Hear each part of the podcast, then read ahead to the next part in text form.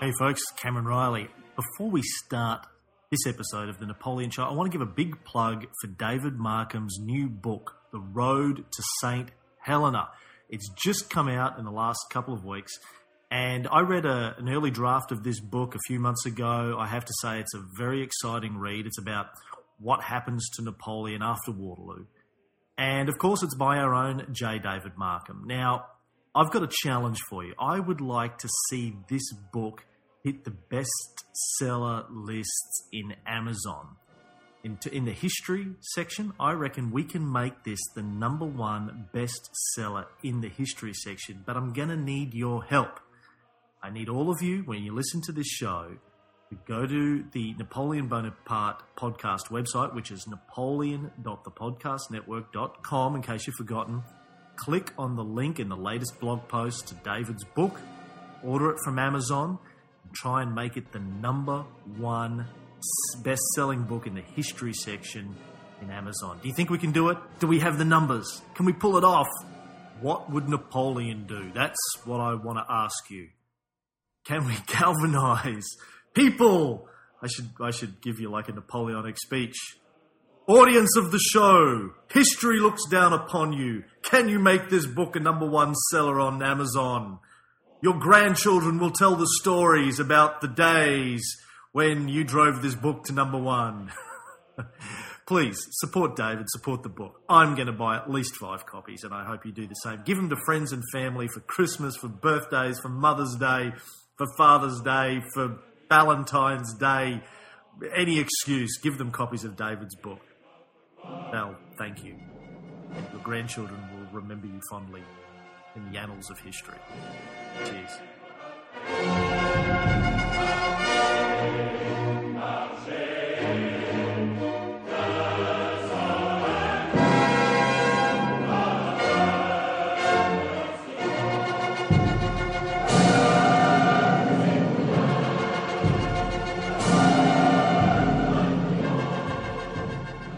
Welcome, ladies and gentlemen, to a very sad episode 45. Quatre cinq. I'm not sure if that's right. I'm probably not. Uh, of the Napoleon Bonaparte podcast. How do you say 45 in French, David Markham? Quatre cinq, I believe. Quatre cinq? Oh, I wasn't too far off then. You were close. You sounded a little bit more more uh, Spanish than French there. Right. Uh, it must be the uh, um, olive oil that um, I had on my lunch. Uh, welcome, uh, welcome back. Uh, David and I actually did episode 44 yesterday, and quite unusual for us. We're doing 45 today because we want to kill this bastard off. no, no, no. Yeah, we were just we, we, were like in the middle of it. Do I know you? Do ran, I know? Are you are you the Cameron Riley that I thought I knew? We ran out of time yesterday, and and and uh, we thought let's just get it done while we're well. It's still fresh in our minds. So um, yeah, we think we. It's never quite sure. David, uh, as he always does, just before we went to air, David said this will be a short one, and. Uh, which usually means that you know I'm going to have to pull the pin on this about two hours from now, and we'll still we'll still have only covered like a day in his life, but we'll see how we go. Can you even remember where we finished up last night, sir? Yeah, what we were going to do uh, starting today is is really to talk about his his medical uh, treatment. Uh, one of the really interesting and important stories about Napoleon's exile on, on St. Helena is the medical treatment that he received and the, the, the soap opera that, that surrounded the, the selection of, of, of, doctors throughout the years that he was there and even before he actually arrived. So today we'll talk a little bit about, about that. And, and I've written extensively on that. I have a, a, a book called Napoleon and Dr. Verling on St. Helena, which uh, Pen and Sword published uh, a couple of three years ago. Uh, and I've done some journal articles on, on the topic. It's it's an area that I've researched a fair amount, and and I'll try not to get us bogged down into too many details, but I, I think there's some interesting things to be said.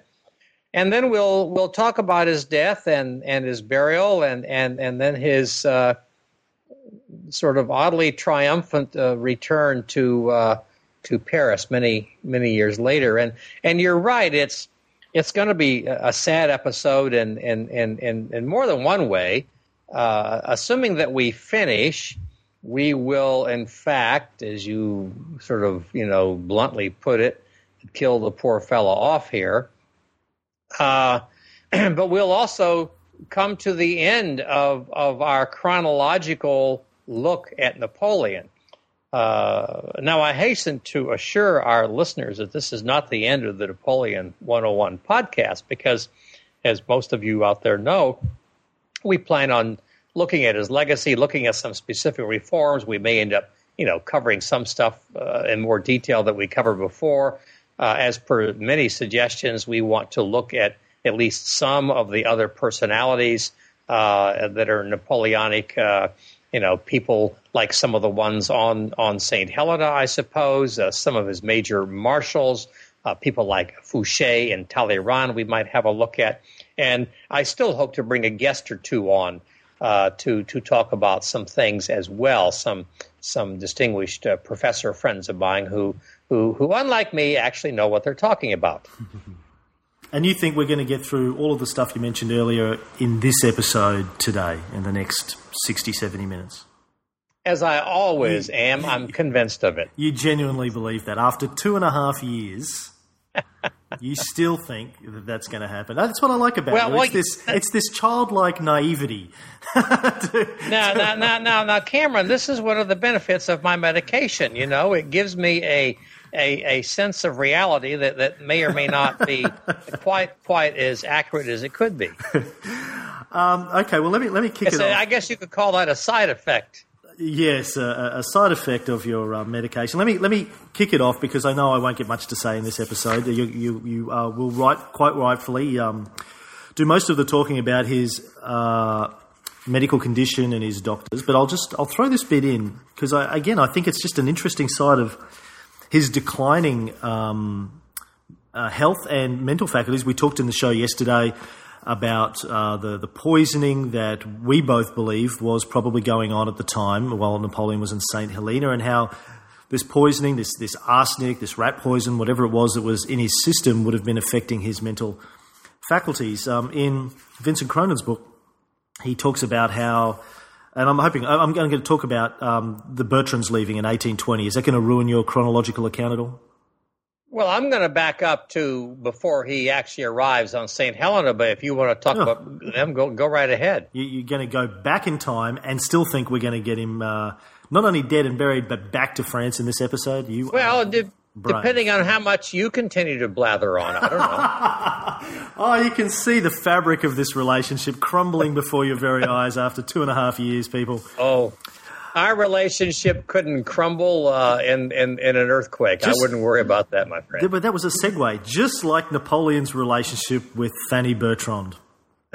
uh, yes. So, you've been reading your you've been reading your Cronin again. I can tell. I have. Um, so in uh, late 18, in, in, sort of July 1820, um, Napoleon fell, uh, fell sick again. He was complaining of pains in his right side, and um, the Bertrands, Fanny Bertrand, uh, decided that the children who were grow- their children who were growing older needed a, a European schooling. So she persuaded her husband that they should take the kids back to Europe and then return to continue looking after Napoleon. Obviously, he was still a relatively young man at this stage, and, and there was every reason to think that he was going to live quite a long time. But when Napoleon heard about this, that Fanny wanted them to leave and go to Europe, he apparently became incredibly not just upset, but a little bit kind of volatile towards the whole situation. Now, he'd had a pretty good relationship with Fanny, they'd had lots of long discussions.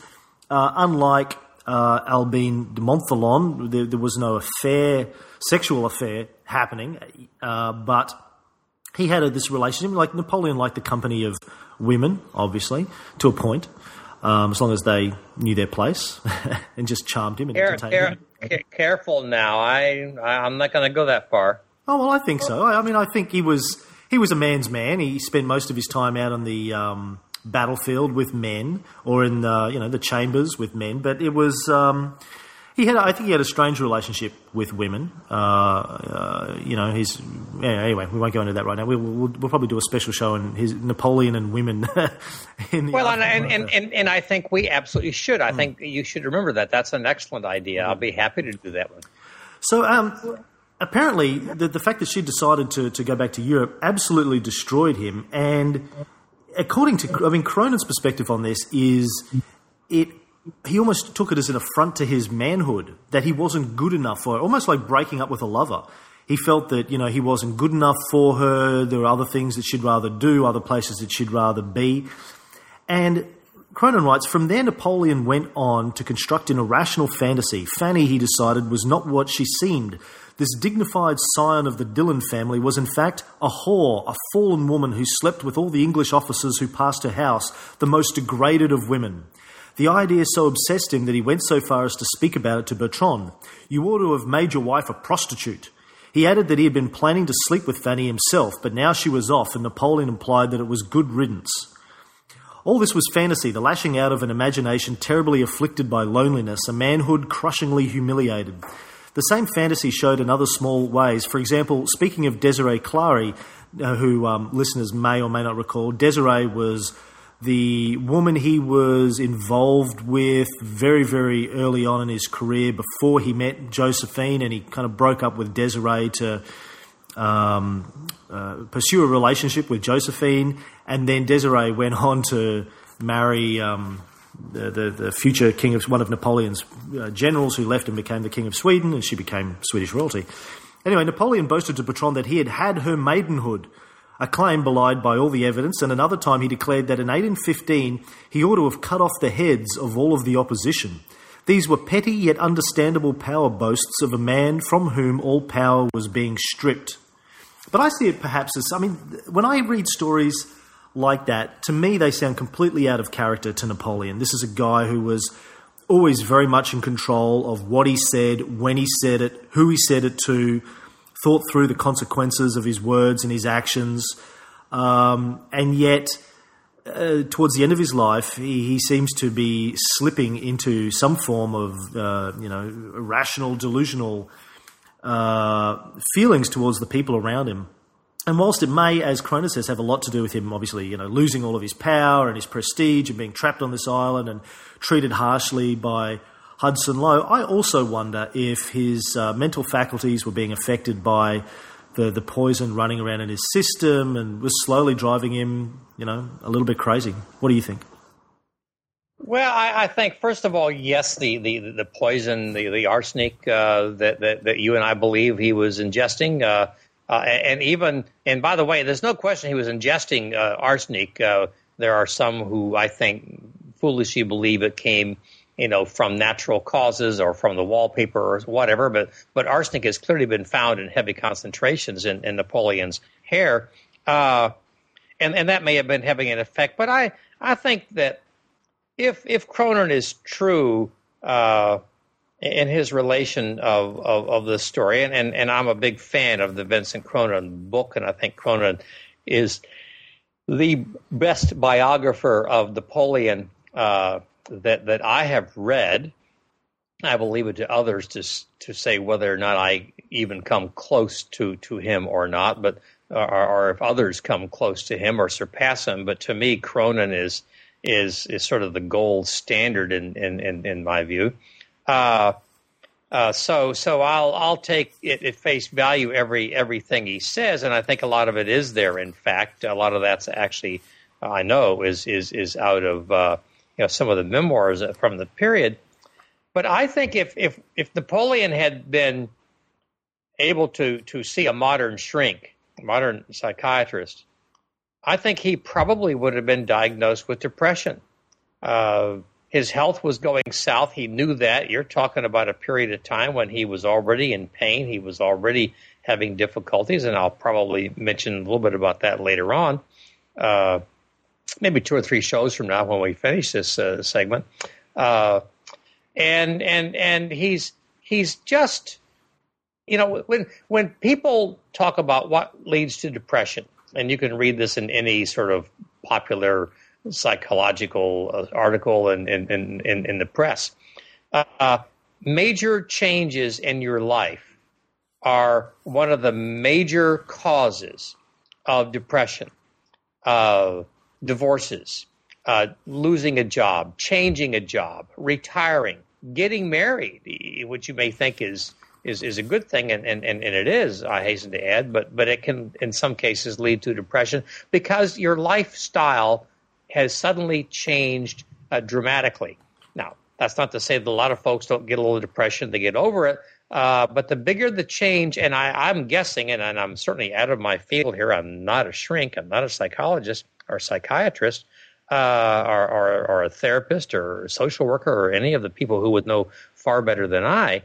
Uh, but I would guess that the the stunning nature of the change in Napoleon's life and the negative nature of that change, the the rapidity of that change and the continual worsening of that change as Sir Hudson Lowe's restrictions get more and more and more and more onerous, and and the bickering between his entourage uh, becomes more and more petty. And, and frankly, and Napoleon writes this repeatedly, he's, he's sick to death of it. Why don't you people learn to get along? You don't like each other, you know, screw you, you know, get out. I mean, there's all sorts of stuff like this. So, yes, I think Napoleon was almost certainly deep in the throes of, of some kind of clinical depression. Uh, and this would affect how he interpreted things, uh, including you know the, the the the Fanny Bertrand stuff that you're talking about and some of the other things. Uh, and I think we have to be very sympathetic toward Napoleon. And whether you thought Napoleon was the ogre of Corsica or the savior of Europe, uh, I don't think there's any question that uh, uh, this this is what was going on in his life. Yeah, I think you've got a great point there about depression, and, and certainly he had every reason to feel depressed, and we and it wouldn't be the first time. We know that he uh, attempted to commit suicide during the first abdication. So you know, this was a man of great passion uh, for all things, not just for military matters. He was passionate about everything in his life, including his relationships. He was a very passionate man. We know that we talked early on in the series about uh, the letters that he used to write to Josephine and uh, throughout their marriage. Um, and uh, people of great passions, obviously, uh, you know, sometimes go through great highs and great lows. And if he had, if there was ever a reason for going through a great low, I guess uh, Napoleon and Saint Helena is about as low as you could get. Well, no, that's not quite true. It could get a lot lower. He wasn't thrown in a smelly, you know, dungeon. He was. Uh, yeah, he wasn't put on one of the infamous uh, British hulks or something like that. So yes, of course, it could have been worse. But for for a person like Napoleon, for all I know, he might have understood better and been able to adapt better to a straightaway prison. Uh, I'm not saying that that would have been a, a, better option or anything, but but in a sense, the prison would have made so clear precisely what his situation was. Whereas being given a, a, a fairly large house by the standards of the island and and, and given you know uh, servants and, and, and a sort of a a, faux uh, a court uh, you know Montholon Bertrand etc. Uh, given some level of recognition as somebody important. After all, a, a general uh, who was uh, you know a POW, a prisoner of war in in those days, was treated quite well. so by being given some level of of higher level treatment, which allowed him to sort of pretend in his own mind and to some extent and in in the reality within the walls of Longwood anyway, that he still was running a court. In some ways, that might have been crueler or, or, or more difficult for Napoleon psychologically uh, than than something like being, you know, put in Fort George, for example, which would have been, of course, a lot better than than a hulk or a regular prison, uh, or, or, even into a prison. Uh, but I don't know. I mean, I don't know how Napoleon would have reacted to having been thrown in, in, into a prison, and certainly no one would want anyone to be thrown into a hulk. And a hulk would have been extremely unlikely because you know, that was only for enlisted prisoners. I mean, even officers were never, as far as I know, ever ever thrown into into the hulks. Once you were an officer uh, in the 19th century uh, system of war uh, on any side, uh, the French side or the British side or the Austrians or whatever, you were treated much much better. In fact, we should do because I've written some some papers on on POWs which I think our, our, our, listeners would enjoy. We should do a show on prisoners of war, which could be to, to some extent, you know, me reading or discussing some of the, the, the research that I've done on British prisoners of war, as it happens, who were imprisoned at uh, Verdun and elsewhere. It's really it's really a, a very different system. You know, in the United States today, we we have a presidential candidate, John McCain, United States senator, and this is by the way, this this is being recorded on the 18th of September of, of 2008, which is an election year. Which was uh, and before McCain had a heart attack and Sarah Palin became president. Well before that. oh God, let's not even talk about that. Uh, but but your your impudence notwithstanding, the the uh, uh the fact is, you know, he served time in, in, in a prison camp in, in Hanoi, Vietnam, back in the days of the Vietnam War, back in the 1960, uh, late 60s, uh, early 70s. And I'm sure his experience as an officer, as, as, as a pilot who was shot down, was far, far, far different than what officers uh, experienced uh, during the Napoleonic period. Uh, and so, yeah, we should we should we should talk about that, hmm. but not tonight. But not tonight. Okay, so over to you, sir. Let's talk about Napoleon's health. And I, I don't think we've discussed, I mentioned, I think, well, we mentioned briefly in the last episode Antommarchi, but um, I don't know that we've talked much about Napoleon's medical care after O'Meara left. No, we really haven't, and I'm I'm going to uh, uh, back up. I'm sure you and our listeners will forgive me if if if, if while also rolling their eyes. I really want to to back up and and talk a little bit about you know the the the, the overall medical uh, history of, of, of, Napoleon, or at least the medical treatment history. I'm not going to get into you know a day by day account of Napoleon was sick today, Napoleon threw up today, etc. Uh, what, some of my work has done some of that. Uh, Vincent Cronin's work does that. It seems to me I touch on that a little bit in, in, in, in my biographies and, and certainly I do in, in the Dr. Verling book. But I want to give a sort of an overview of, of the really amazing story of Napoleon's uh, health care while he was on the island. And you have to admit, and, and by the way, I will give the British uh, uh, credit for having some understanding of just how sensitive an issue this could be and and wanting to at the very least save face for themselves and to some extent i think wanting napoleon to have good health coverage because they know that the whole world will be watching. You know uh, we mentioned the, the vietnam war a, a, while ago or i mentioned it with with regard to to senator mccain.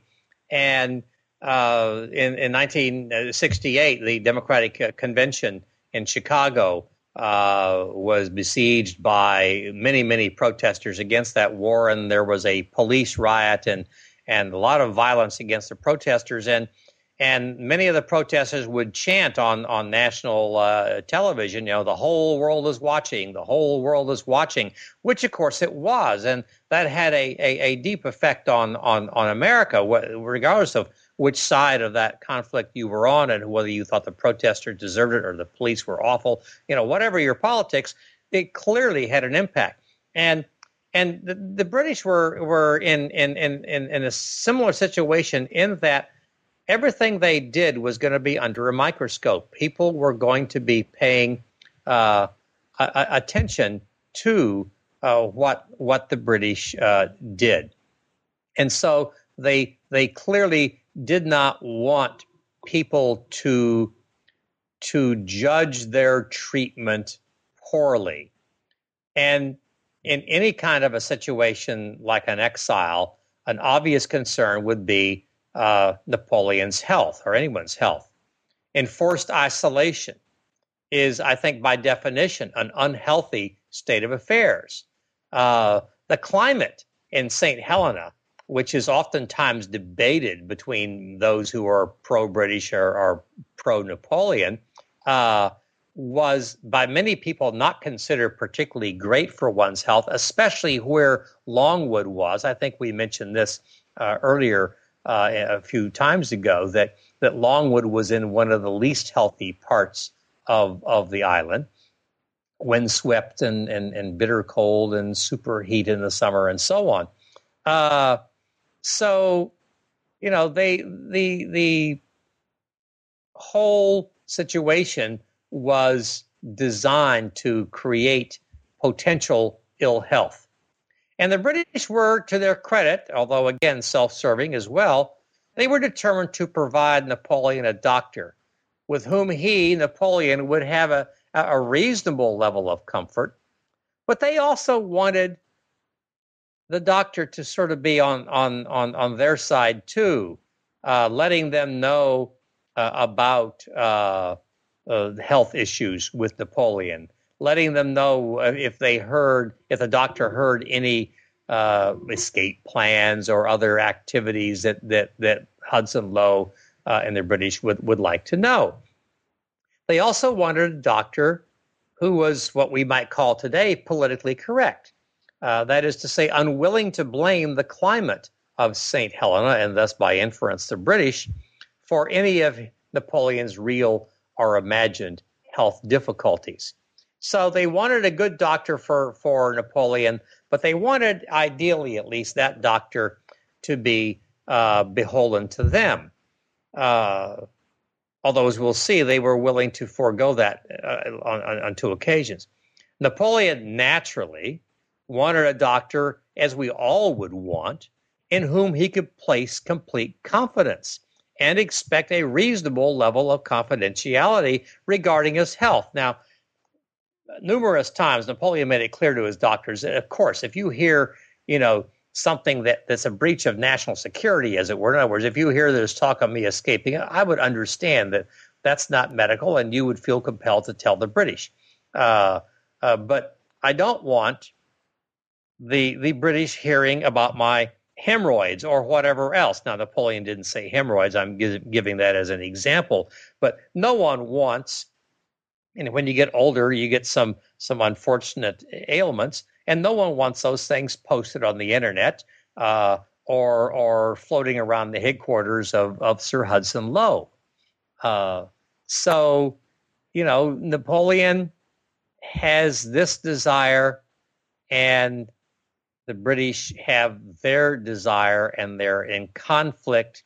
And there's going to be problems. There's going to be come a time when Napoleon absolutely refuses to accept anyone who he might see uh, as a puppet of his British uh, uh gaoler.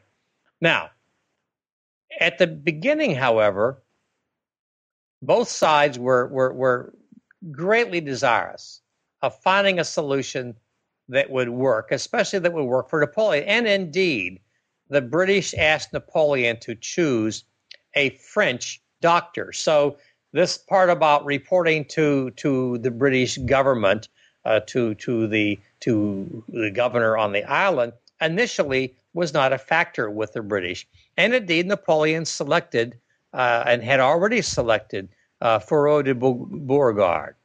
Okay, now, this was a French doctor who admired the emperor and had assumed he would be going with Napoleon to America. Well, going with Napoleon to America to be his private physician in, in living in luxury someplace in a, in, in, in, in a somewhat free country, uh, that's one thing. Going onto this remote island of St. Helena uh, was quite another. And so the French doctor uh, gracefully uh, declined the, the, the honor. Well, now the British are in, in, in a bit of a quandary. So, you know, they, there is no other French doctor available. Uh, Napoleon's leaving quickly. They're not going to hang around while he, you know, posts advertisements in, in, in Paris to, to get volunteers. Uh, and so they turn to uh, Barry uh, O'Meara, who was the surgeon of the Bellerophon, the ship. And O'Meara agreed to do it. But he insisted, and this turns out to be an issue, he insisted that he would remain a British officer. Well, you can understand this. He he had a military career. Uh, he wasn't at all clear on what kind of money Napoleon would have to pay him if he went back into private life and signed on as Napoleon's position. Uh, and you know, being a doctor to a to a POW, no matter how famous, you're you're just not really sure what to expect. Uh, but you have some protection if you're a British officer, uh, subject to British uh, regulations and and getting a British paycheck. And so O'Meara says, yes, I will be glad to serve as Napoleon's position, and I'll do a good job for him. Uh, but uh, I want to remain in, in the service. And, and, and the British government says, yes, that's, that's fine with us. Uh, but that's going to be a problem. Uh, there's clearly going to be a conflict now, sort of an internal conflict in Barry O'Meara, trying to serve two masters, trying to serve the British, eventually Sir Hudson Lowe, uh, and trying to serve his his very famous and and and and, and man with a big ego, uh, uh, you know, Napoleon Bonaparte. So O'Meara, in fact, later writes, I never sought the situation. It was in some degree assigned me, and most assuredly I should have shrunk from the acceptance of it had I contemplated the possibility of even uh, of being even remotely called on to compromise the principles either of an officer or a gentleman. Before, however, I had long been scorched upon the rock of St. Helena, I was taught to appreciate the embarrassments of my situation. I soon saw that I must either become accessory to vexations for which there was no necessity, or incur suspicions of no very comfortable nature. Well, Dr. Verling, of whom I've written extensively, you know, will eventually say essentially the same thing many years later. At any rate, O'Meara and and and and uh, Napoleon and his entourage uh, get onto the Northumberland. They they're sailing for Saint Helene or Saint Helena, and they were joined by a company of the Royal Artillery. Of course, each the company had its own surgeon, a young Irish doctor named James Roche Verling.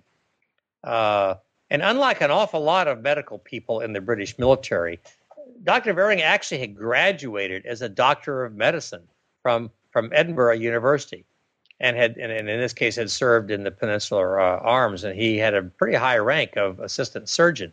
You got to remember, know, we talk about doctors and medical personnel, but there was all sorts of people, especially in the military, who were not technically doctors, had not actually gone to medical school, had had received some other kind of of, of medical training uh, or quasi medical training. And uh, that's something we need to to always uh, keep, keep in mind. So, you know, by the and by the way, parenthetically, Verling and Napoleon meet on the ship, and they talk. Uh, Verling speaks Italian, and Napoleon speaks Italian. The Italian is his first language, remember, not French. So they get along. They chit chat some. As far as I can tell, there was, you know, nothing of great substance discussed or anything. They didn't become you know great buddies, but but they did develop a a, a, a pleasant relationship, and Verling got to know some of Napoleon's staff as as well, and, and this becomes a factor uh, later on. So you know, Verling is is uh, you know assigned you know to his medical duties, and for three years he does this, and and and O'Meara uh, is uh, Napoleon's uh, uh, a doctor, uh, but but but O'Meara, you know, runs runs afoul of Sir Hudson Lowe. Sir Hudson Lowe becomes absolutely convinced that O'Meara is way too much uh, Napoleon's man. Uh, and uh, eventually he has, and I think we've mentioned this before, in August of 1818, O'Meara is court martialed and, and forced to leave the island. Now, this is a major blow to Napoleon. By the way, we were talking about Napoleon's uh, uh, depression. you know, for for at least three years, he had a doctor whom he trusted as a medical person. O'Meara was apparently a a a, a good doctor uh, for Napoleon. Now, Napoleon's health is relatively good in, in, those first three years, so you know there's less way to to to judge uh, you know O'Meara's abilities there than later on. Uh, but he trusted him, and it was that trust which is O'Meara's downfall.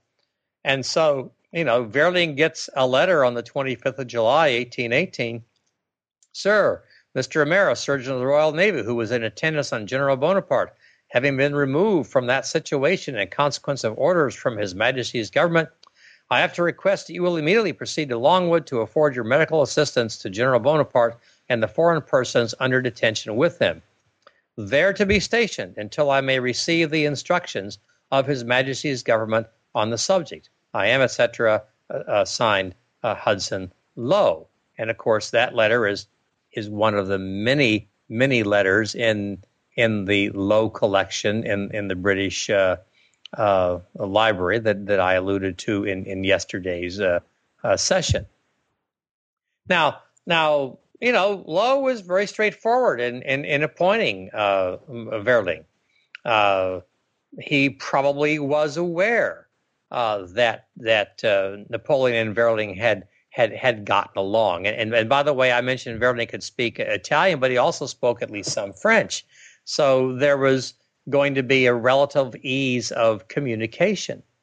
Uh, the the older surgeon, a, a, man named Walter Henry, who who who was uh, an assistant surgeon to the 66th Regiment, uh, wrote wrote uh, to to to uh, to Lowe, I think, uh, or wrote in his his memoirs anyway, that Dr. Verling is an esteemed friend of mine, and and I know that he is well qualified in every respect for the duty on which he was employed, being a clever and well educated man of gentlemanly and prepossessing manners and long military experience.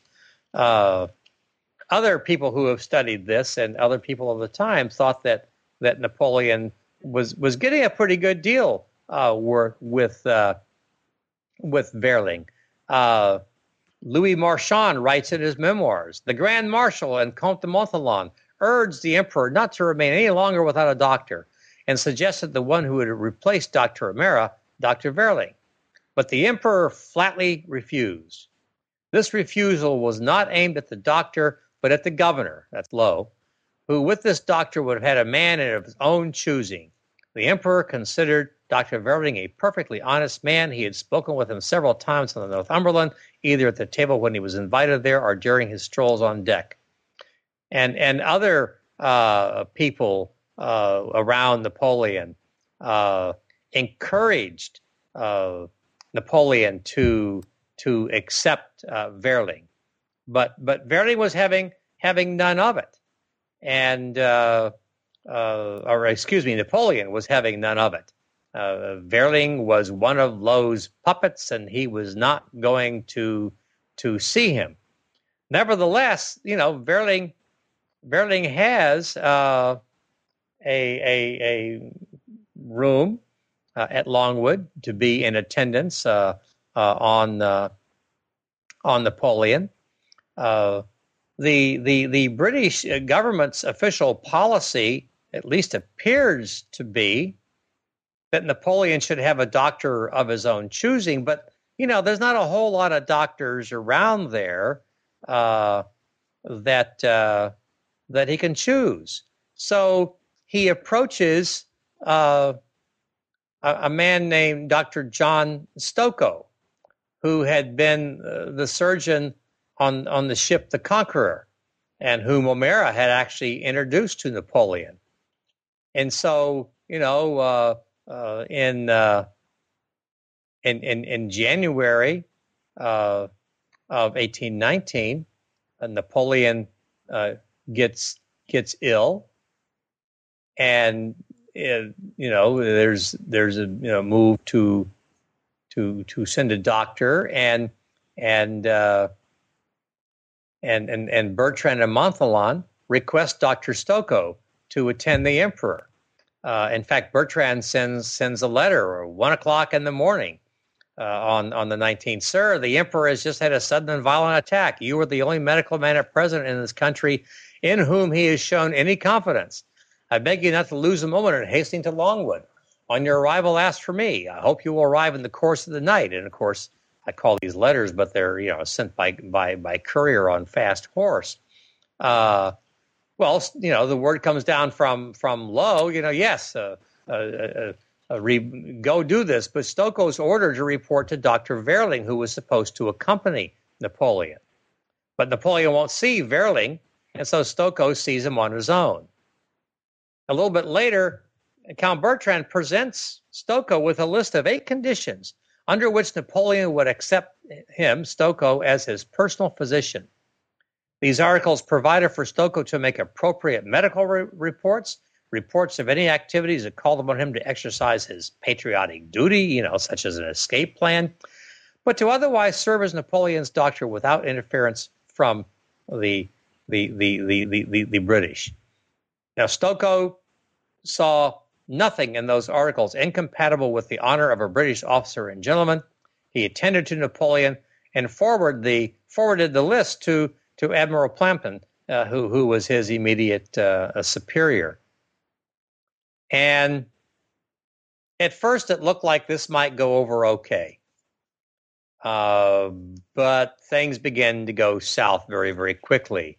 Uh, the aide de camp to Verling, uh, Colonel Gorrequer, uh, uh, consults with Verling. Letters are flying back and forth. And Stokoe is ultimately not only denied the opportunity to serve as Napoleon's doctor, but he's court martialed and he's drummed out of the service for all of this. You know, he had he had understood the possibility. Uh, he, he he understood that he needed to be very very careful, but it didn't do him any good. Uh, uh, you know, no matter how careful careful you are, sometimes uh, you know stuff happens, and and uh, so uh, the uh, his his career is ruined. Now now Verling, of course, is is there. He can see all this this going on, and so he could see the same thing happening to him. I'll take a breather here so you can you can jump in if you wish. Okay. Um, well, I know I'm sort of jumping back a bit here, but uh, I was reading a little bit before about Barry O'Meara and uh, what he did after his departure. He was apparently quite unhappy. The fact that he'd been sent away, and he wasn't going to take it lightly. True Irishman, he decided to stick it to the authorities. Um, uh, it says on O'Meara's departure, his former patient gave him a letter asking Jerome Bonaparte or Eugenie de Beauharnais, the emperor's stepson, to pay him £4,000 and also made arrangement for him to have a pension of £320 a year. The problem about the true state of Bonaparte's health is further complicated by the conduct of General Gourgaud, who left St. Helena in March 1818. We talked about that yesterday when he got to London, he told Henry Goulburn, Under Secretary for War, that reports about Bonaparte's failing health were unfounded, that he could escape whenever he chose, and that O'Meara had been duped by his patient.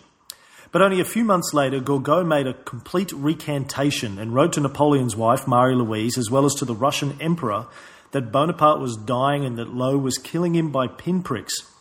What does emerge with startling clarity from the O'Meara affairs is that from the moment he left St. Helena, the Irishman made it his life's mission to get his own back on Hudson Lowe. Even during the voyage home, when his ship touched at Ascension, he told various naval officers whom he met there that Lowe had tried to persuade him to kill the prisoner. Arrived in England, he repeated the insinuations in a letter to the Admiralty, with the result that he was dismissed from the Navy. Only temporarily daunted, he produced early in 1819 a pamphlet attacking Lowe and went on after Bonaparte's death to publish in 1822 his Voice from St. Helena, consisting in part of a sustained and powerful denunciation of Lowe. Coming from the doctor who, alone of the British, had been close to and tended Bonaparte for nearly three years, the book had a great success, brought temporary fame to O'Meara, and ruined Lowe's already tarnished reputation. Byron gave two lines to the vengeful doctor in his 1823 poem, The Age of Bronze, and the stiff surgeon who maintained his cause hath lost his place and gained the world's applause. Nice. Well, I'm a big fan of Byron, and by the way, uh, make a note to yourself. We can do a little program on the on the Romantic poets and Napoleon because I've I've written uh, several articles on that as well, and that's that's a great deal of fun. I would enjoy that. We don't need uh, any more romantic poets when we've got you and I, David. Well, yes, that's true, but I'm not sure that you and I can compare with Lord Byron. I'm a I'm a big fan of Lord Byron. Uh, well, you know, you're you're you're right. O'Meara, of course, uh, you know, does go on to do this. There's there's there's even uh, and I forget the the the whole story now, so forgive me. But but there's even a confrontation in London years later and a challenge to a duel, if I recall. Uh, I don't recall the, the whole the whole story anymore, uh, but but there's an awful lot of of of uh, animosity between the two, and, and O'Meara comes out pretty good, you know, uh, out of all of this, and and O'Meara's uh, you know a pretty good source of information uh, for the kinds of things uh, that were going on uh, in uh, in Saint Helena. But you know, back back to sort of the storyline. Uh, uh, Napoleon needs a doctor. O'Meara's gone. Stokoe is, is gone.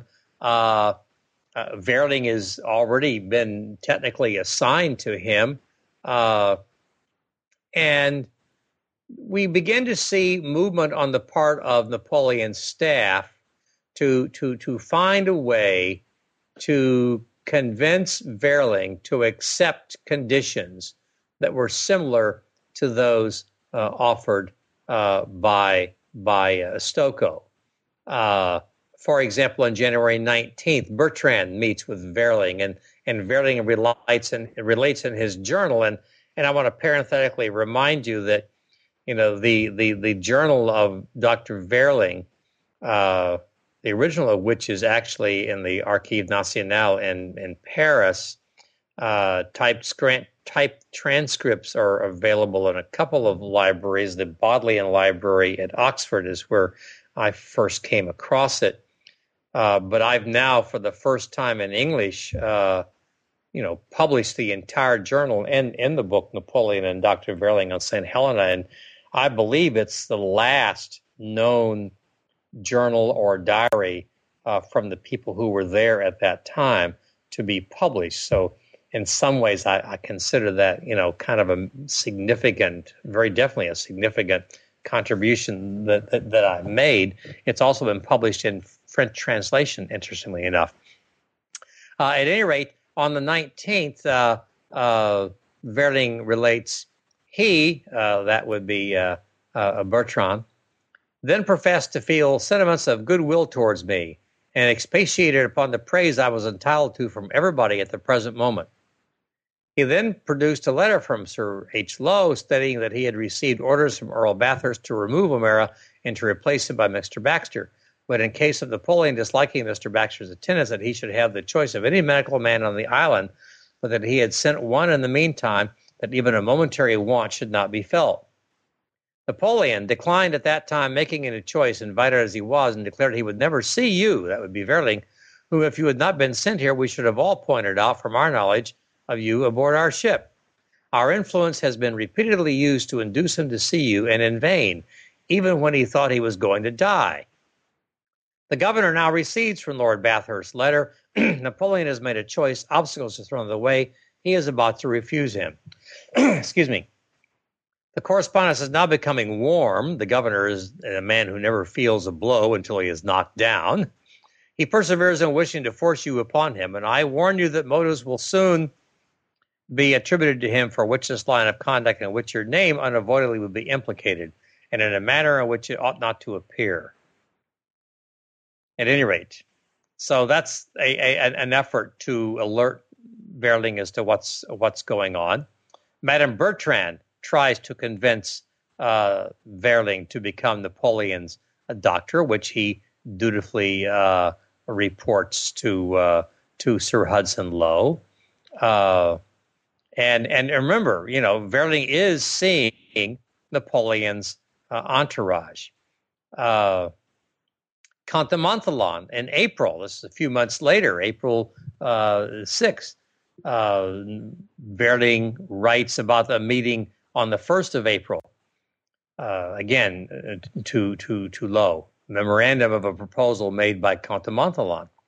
Having had a reason to visit Count Montholon's, he took an opportunity when we were alone of introducing the subject of Napoleon choosing a surgeon. He said, I must be aware that had he that he had long endeavored to fix Napoleon's choice on me, and how flattering flattering it would be to me should I be chosen, notwithstanding that I was the person selected by the governor, as this must be attributed to the favorable impressions made by my conduct during the eight months I had been at Longwood.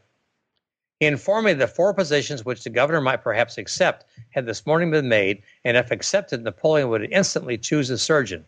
But he could not think of him uh, of having near him l'homme de le gouverneur, or the man of the governor. By this he meant any person whose views of promotion and self-interest might prompt him to act under the governor's influence. If, on the contrary, I was willing to become l'homme d'empereur, uh, the, the, the man of the emperor, and attach myself uh, uh, to him, he, Count Montholon, was authorized to make a proposal to me, which he advised me to accept, as I should at once obtain a degree of his confidence by avowing the motions of making my fortune, a motive more intelligible to him than any vague declaration of admiration of the man. And, and he goes on to say, listen, you know, he was going to give me an allowance of 12,000 francs a year, which, by the way, was a lot of money, to be paid monthly. Uh, and and uh, uh, he was going to advance uh, substantial amounts of money uh, to the House of Baring in in in, in England, uh, uh, which the interest of which would e- equal the present pay from the British government. In other words, he was going to make sure that Verling was was set up for life, that he didn't have to worry about whether Napoleon could really continue to pay this twelve thousand you know francs francs a year. Uh, and and and and by the way, Verling, and he points this out in this in, in this memo, uh, that he was making a pound a day uh, while he was on on on the island. So so he tell he, he told me Napoleon would not require from me anything which would compromise me with the government or any tribunal or even in public opinion. That Mr. O'Meara had never been required to do anything of this nature. I should be able, to, when I saw him, to judge the state of his liver when he himself thought it was much diseased, that in my bulletins my report might lean rather toward an aug- augmentation than a diminution of the malady, that I might draw the line rather above than below, as he was still in hopes that the strength of things might summon him from St. Helena. Nevertheless, uh, you know this this is this is not going to work, and and and the the soap opera uh, continues. Napoleon, or rather, Verling has fallen into a situation from which there was really no escape other than leaving Longwood and, with any luck, uh, leaving St. Helena. Uh, and so, so Verling ends up being the doctor who might have been. And, and, and by the way, the, the role that, that he played leads to a lot of interesting what if con- considerations. He was clearly one of the best qualified doctors to available to Napoleon. He was certainly superior to the doctor I'll talk about in a second, Antommarchi. And if Napoleon had accepted him, or if Hudson Lowe had accepted the conditions Napoleon wanted, which were really quite reasonable, the quality of Napoleon's health care would have been considerably improved. If you believe that Napoleon died of stomach cancer, then maybe the best that could have been hoped for was, was greater comfort. I don't think they could have cured that. But if you believe that Napoleon died out of other causes, including, of course, poisoning, then the quality of health care could have been made, could have made a difference. A removal uh, from the island for health reasons, the recognition of symptoms of arsenic, either was more likely with Verling in attendance, and either would have potentially made a considerable difference to Napoleon's fate. Verling was literally the right person at the right time, but circumstances prevented him from achieving his own potential destiny.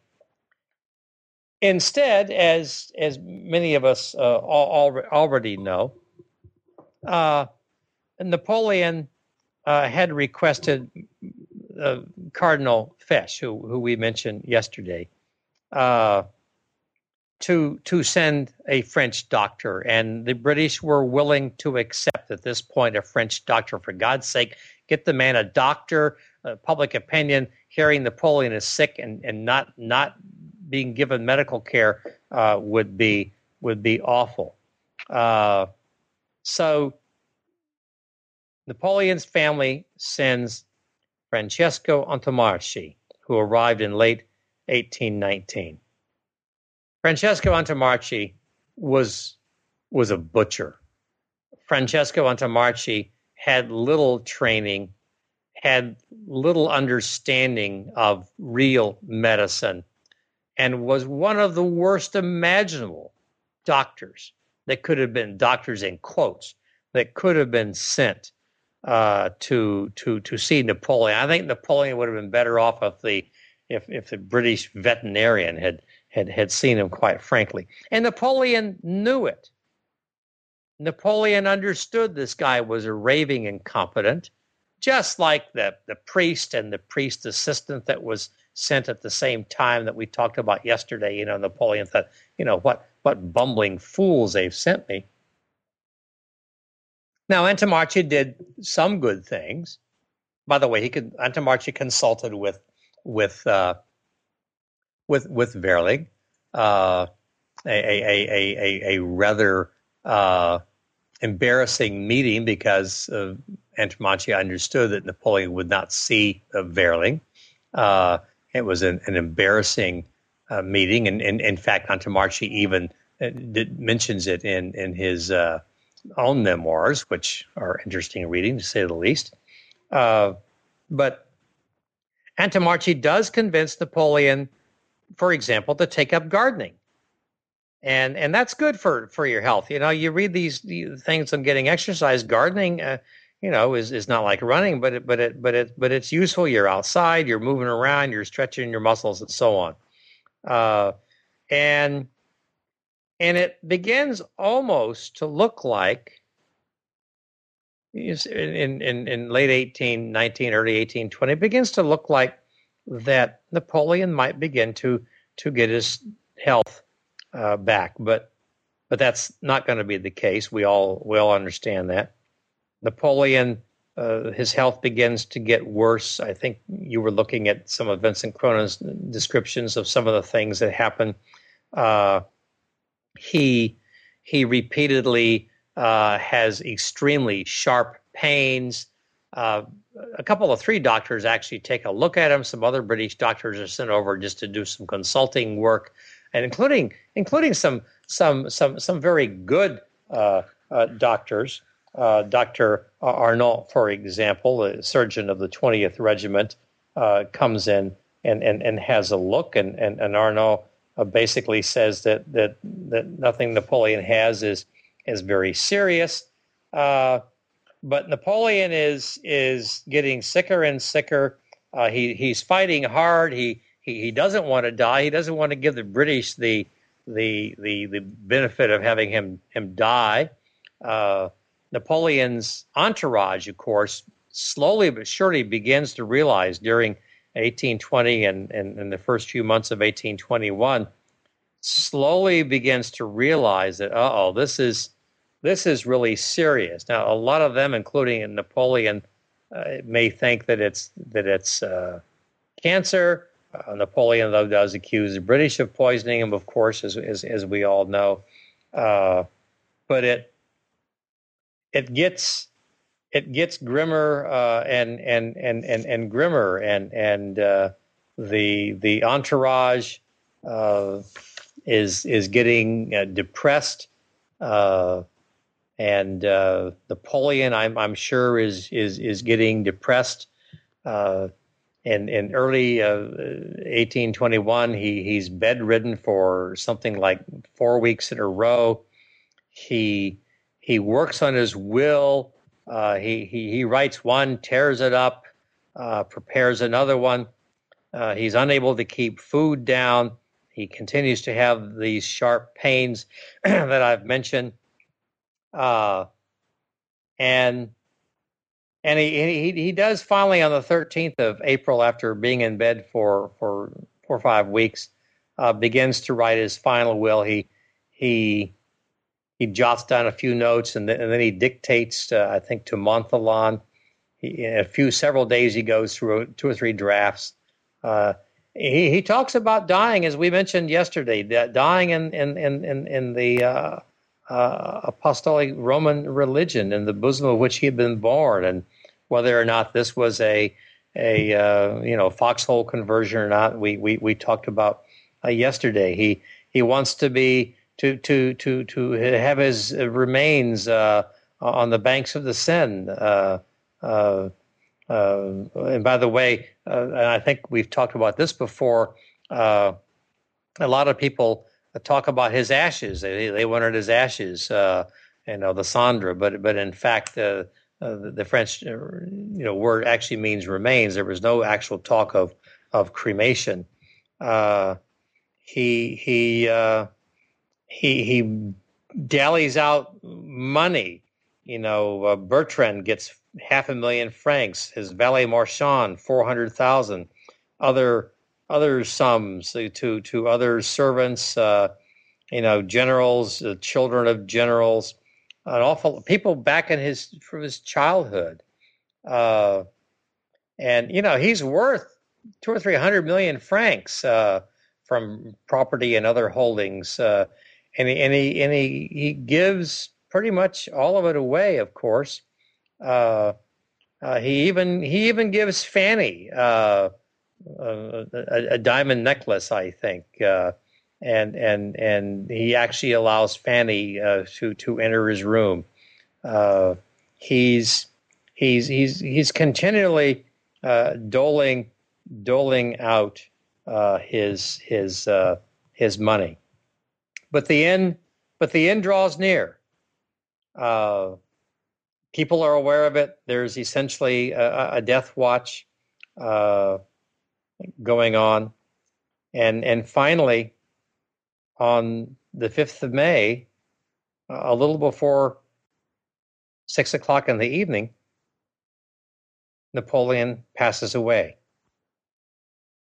He had been one of the most powerful men in history, but he died on an obscure little island, far from his family, surrounded by a small group of friends and servants and he was only 51 years old.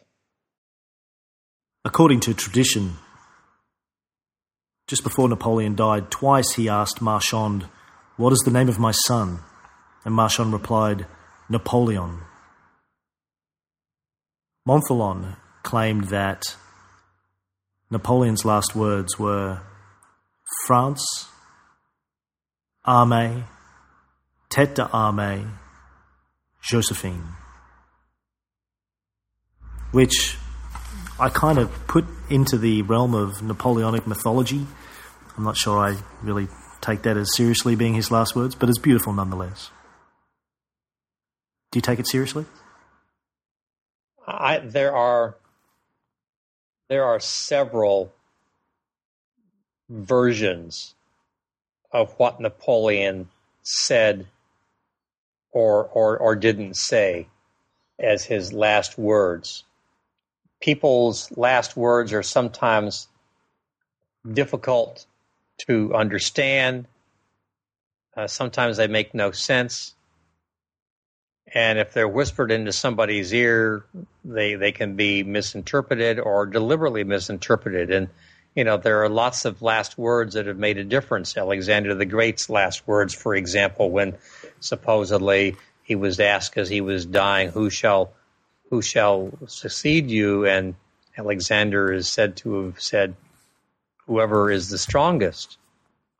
But only one person heard him say that, and, and for all we know, Alexander named somebody that, that he didn't like, and so the guy came up with that. I, really don't know. Uh, it's it's hard to say what Napoleon really said. Uh, I could well imagine the Josephine anyway, because as we've said before, for all of Napoleon's perfectly legitimate love for his second wife, Marie Louise, I can imagine that lying on his deathbed, knowing that the life was fading from him, that his thoughts might have gone back to Josephine. But I, I, I don't think we'll ever really, truly, 100% know you know what what the man uh, actually said. But I will say that the pettiness continues even after death, although at the same time the, the British do themselves a little bit proud. Lowe decided, and it was a good decision, that Napoleon would be buried in Geranium Valley, not not too far away from from Longwood, but a very very beautiful area. Uh, famously, a big willow tree. You see the willow tree uh, constantly in in in images of Napoleon's uh, original burial place. Uh, it's a place where where Napoleon would would sometimes go to enjoy you know some solitude, some quiet moments, to think about life, to think about what he had been through. I, I suppose. Uh, it was a very peaceful area. It was secluded, and so it was it was a good choice. And and I'll I'll give Lowe credit. I'm, I'm sure he consulted with Napoleon's people and and, and and came up with that. But then there's the question of the gravestone, and and this is, you know, you can be the biggest apologist in the world for the British. Or uh, forgive me for using the word apologist. You can just be as pro-British as you can on the Napoleonic uh, period, and think the British did everything right, and Napoleon was lucky not to have been shot. Whatever you want, take your take your pick. But this this is unbelievably absurd. What are we going to put on the gravestone? obviously Napoleon's followers said, put the simple words, Emperor Napoleon. That's who he was. In death, give him the dignity of the height of, of his achievement. Now, not everybody wants it. Thomas Jefferson famously, you know, uh, didn't want President of the United States and on, on, his tombstone. You know, he thought more importantly to, to list President of of, of, of uh, University of Virginia. But clearly Napoleon would have wanted that. But Lowe said, listen, you're going to have Napoleon Bonaparte, or you're not going to have anything. So it was it was nothing. Napoleon was buried in an unmarked grave. But they did give him a good funeral. On the 9th of May, a, a solemn procession of British soldiers and Napoleon's followers took Napoleon's casket with the drums beating down a long path to, to, to Geranium Valley.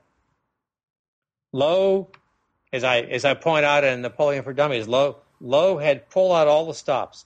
No one would ever accuse Lowe, and, and, and I agree, except for the, the, the name on the thing. No one ever accused him of not giving Napoleon a decent burial. He was in a tin coffin, which was placed inside a mahogany coffin, which was placed inside of a lead coffin, which was inside another mahogany coffin. He was given all the honors of, of, of, of a person of his stature. Bands played funeral music. The local artillery, the ships in the harbor were firing salutes. Soldiers stood at attention all along the path that they followed. Napoleon was finally lowered into a concrete grave covered by a large stone cemented into place. A permanent guard was stationed at the gravesite to make sure there were no vandals. By the way, that, that site is now French territory. Marchand, Louis Joseph Marchand, wrote that the scene was overwhelming in its sorrow and grief. But the French writer Francois Rene Chateaubriand commented that Napoleon was buried by the British as though they feared that he would never be sufficiently imprisoned. That phrase could could really sum up, you know, the whole St. Helena experience. Well, Marchand says the scene was overwhelming in its sorrow and grief.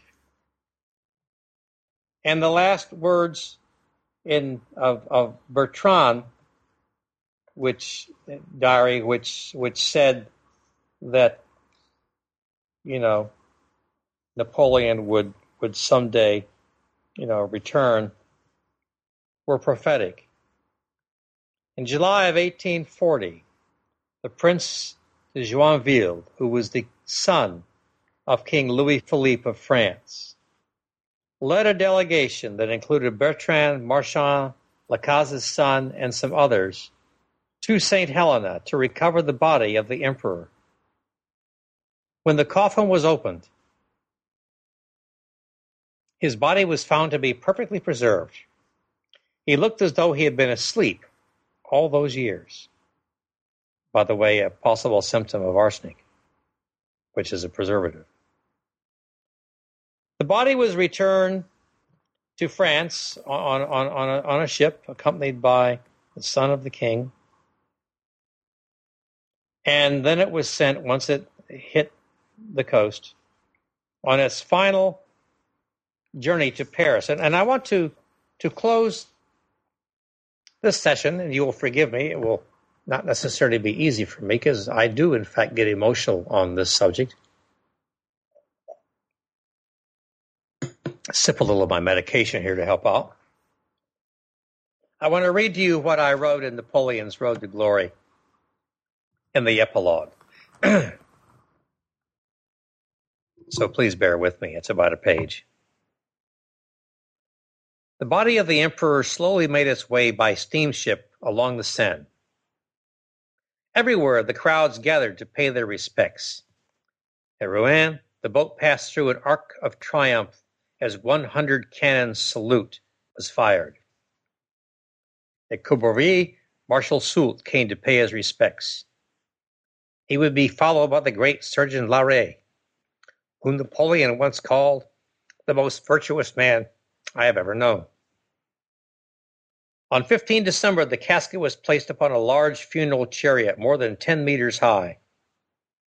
As the procession inched its way down the Champs Elysees in Paris, massive crowds of people from all walks of life lined the street on this cold day with temperature well below freezing to pay tribute to the man who had become a legend. Behind the casket marched members of his Grande Armée, his old guard, joyous at the return of their leader reliving the glory of Austerlitz. Behind the casket was also the young Prince de Joinville. When the emperor passed, shouts of Vive l'Empereur rang out. Long live the emperor. Just a minute.